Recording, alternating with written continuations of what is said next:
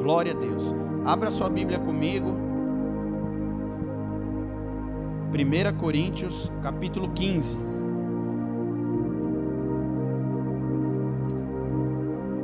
Quero trazer uma mensagem de fé para você. De fé e de esperança. Esse é o nosso último culto. E aqui nós não vamos ficar falando que é o ano não sei de quem, nem o ano não sei da onde. Mas eu vou te dar mais uma vez uma palavra para dirigir o seu ano, para dirigir a sua vida. Que é a palavra de Deus, não é invenção minha, não é invenção do Samuel, nem de ninguém. Palavra de Deus que é viva e poderosa. Palavra de Deus viva e poderosa. Amém, irmãos? Amém. Amém. Glória a Deus. Quem achou 1 Coríntios, capítulo 15? Amém? Você achou ou não? Amém. Quero que você siga comigo. Então vamos lá. Versículo 50. 1 Coríntios 15, versículo 50. E diz assim: E agora digo-vos isto, irmãos, que carne e sangue não podem herdar o reino de Deus, nem a corrupção herda a incorrupção. Eis aqui vos digo um mistério. Na verdade, nem todos dormiremos, mas todos seremos transformados num momento, num abrir e fechar de olhos, ante a última trombeta, porque a trombeta soará, os mortos ressuscitarão incorruptíveis e nós seremos transformados.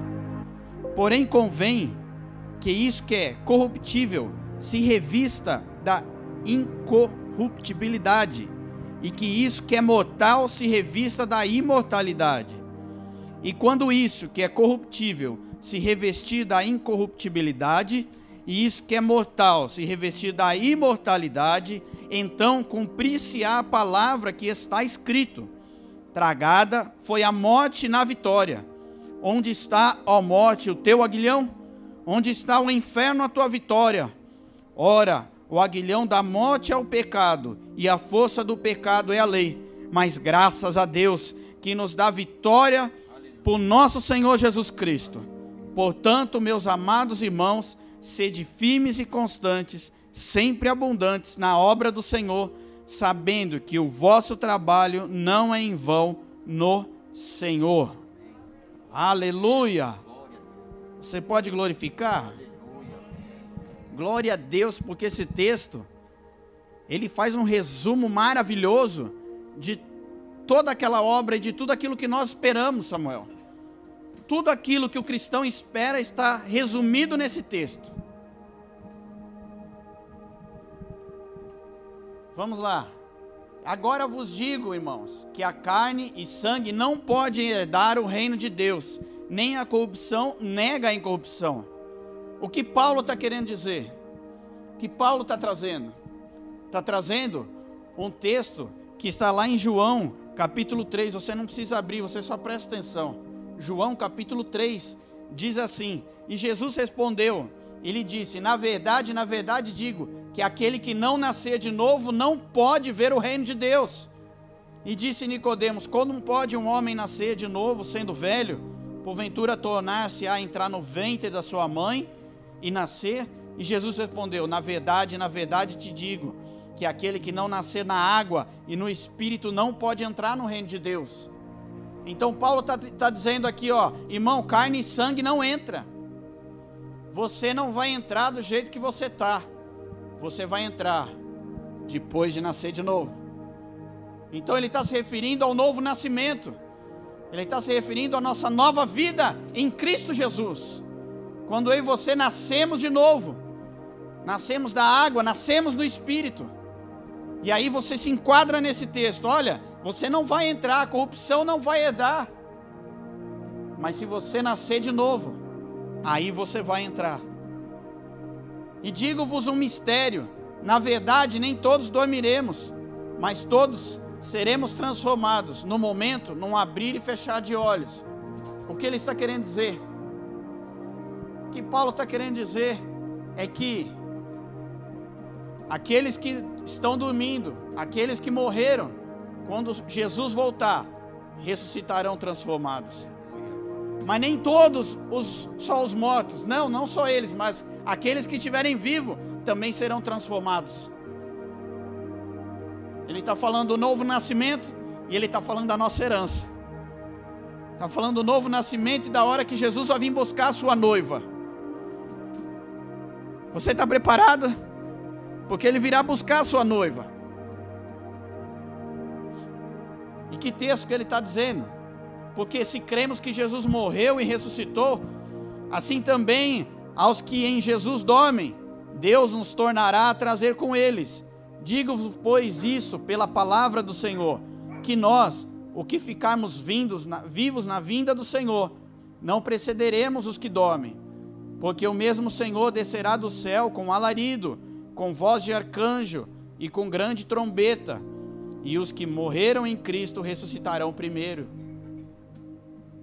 Ele está dizendo: ó, oh, nem todos o que são, nem todos vão, vão dormir, mas uns vão ser ressuscitados da morte, e os que estiverem vivos vão ser levados e vão receber o seu novo corpo. Aleluia. Ante a última trombeta, porque a trombeta soará e os mortos ressuscitarão incorruptíveis, e nós seremos transformados. Então aparecerá no céu o sinal do Filho do Homem, e todas as tribos na terra se lamentarão, e verão o Filho do Homem vindo sobre nuvens no céu, com poder e grande glória, e ele enviará os seus anjos com o rijo clamor da trombeta, e os quais ajuntarão os seus escolhidos desde os quatro ventos de outra, de uma a outra extremidade do céu. Aleluia. Ele virá nos buscar. Eu acho que você não está feliz com isso. Ele virá te buscar. Aleluia. Igreja, essa é a nossa redenção. Ele vem para te buscar. Ele vem para te levar para um novo céu, nova terra. Aleluia.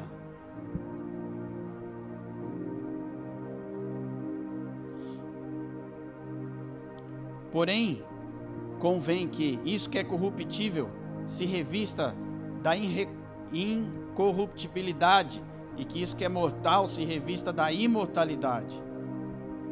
Porque o nosso corpo não pode subir. Nosso corpo carnal nós vamos ser transformados, porque sabemos que se a nossa casa terrestre deste tabernáculo se desfizer, temos em Deus um edifício, uma casa não feita por mãos, eterna no céu. Por isso, também gememos e desejamos ser revestidos da nossa habitação, o que é do céu. Então, que aquilo que é o nosso corpo seja revestido da glória de Deus e seja levado para o céu.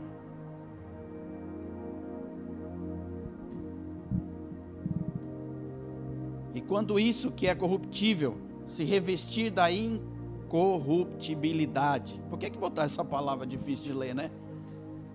Incorruptibilidade. E isso que é mortal se revista da imortalidade. Então cumprir-se-á a palavra que está escrita: tragada foi a morte na vitória. Onde está, ó morte, o teu aguilhão? Onde está, ó inferno, a tua vitória?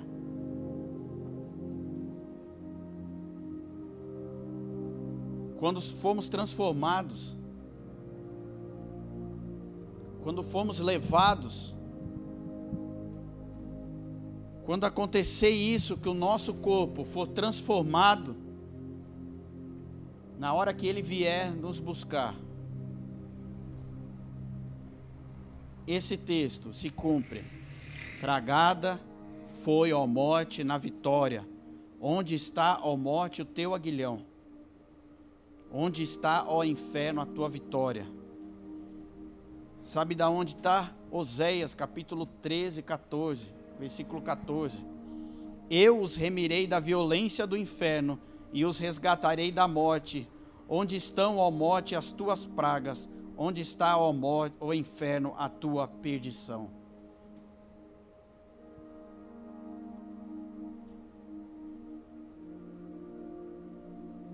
E visto que, como os filhos participam da carne e do sangue, também ele, Jesus, participou das mesmas coisas, para que pela morte aniquilasse o que tinha o império da morte, isso é, o diabo, e livrasse todos que, com medo da morte, estavam por toda a vida sujeitos à servidão. Quando Jesus morre e ressuscita, ele vence.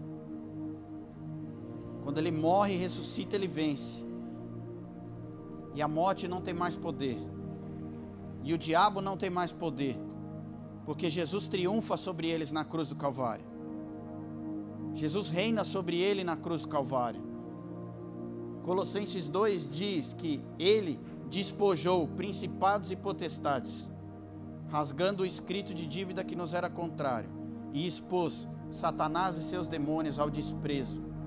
Triunfou sobre eles na cruz.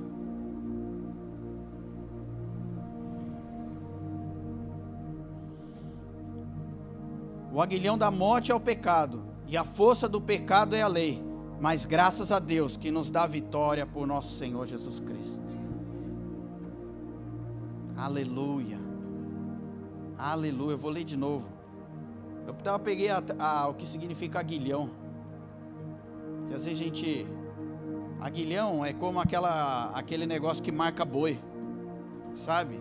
Que esquenta a ponta e mar, faz um marco. Ou também pode ser uma, um espeto, alguma coisa que fica te espetando, como o ferrão, sabe? De amarraia, de algum bicho. O aguilhão do pecado, o aguilhão da morte é o pecado. Isso quer dizer, aquilo que fica te cutucando para te matar através do pecado.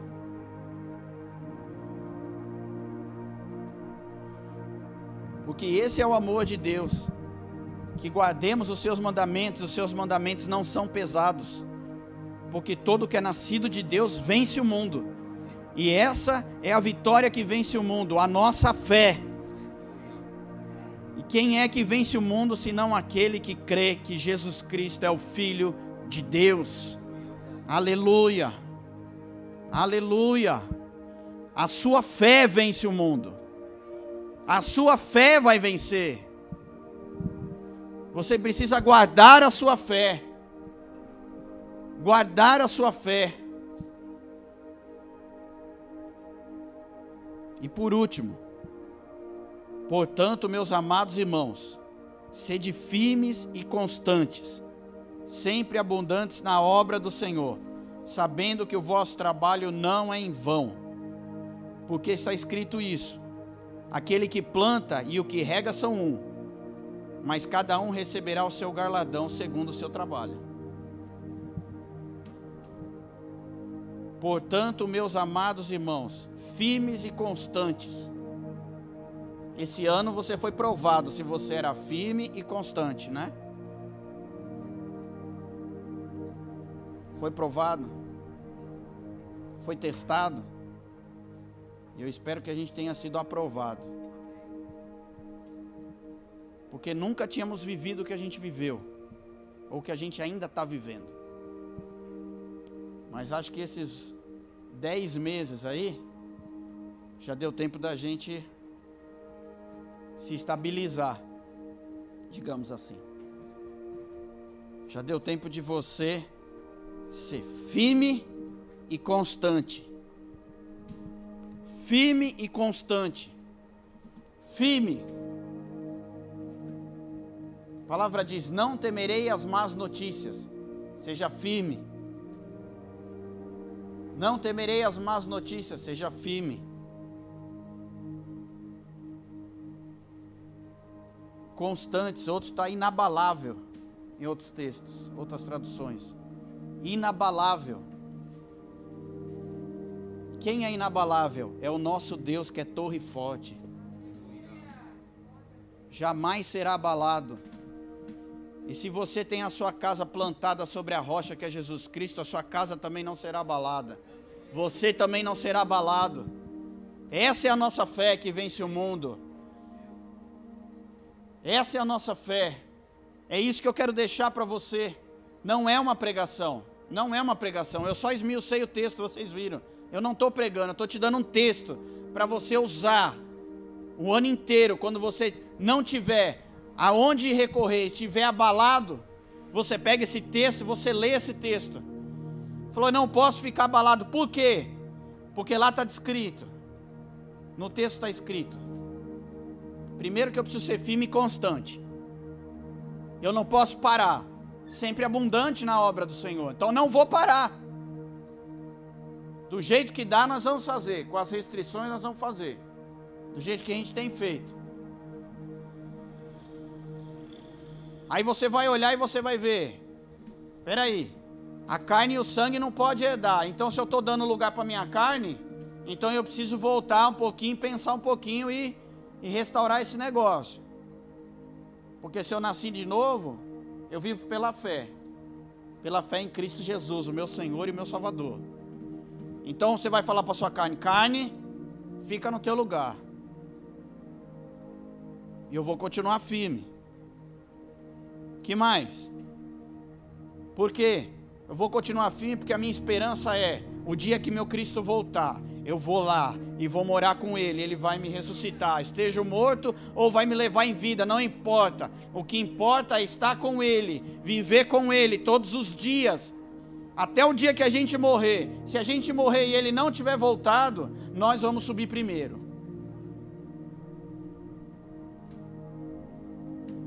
Porque a gente espera uma redenção não aqui na terra, a gente não espera nada da terra. A gente espera uma redenção que vem de Deus. Quando Ele vier para buscar a sua igreja. Então eu não posso me desviar porque eu quero subir. Ah, eu quero, tenho que estar com o meu ouvido atento. Porque a hora que essa trombeta soar, chegou a hora. Então eu vou ficar vigilante. Eu não vou vacilar. Os meus joelhos não vão vacilar. Eu vou estar na presença do Senhor.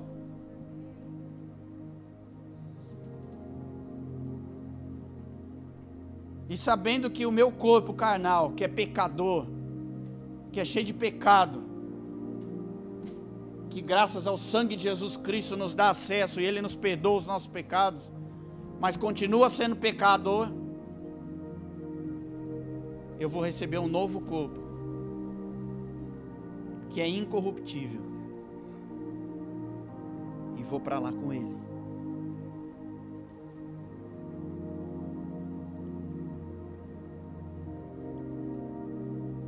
E aí nós vamos falar: morte, o pecado. E aí, ó morte, aonde está a sua vitória? Porque eu estou com o meu Senhor.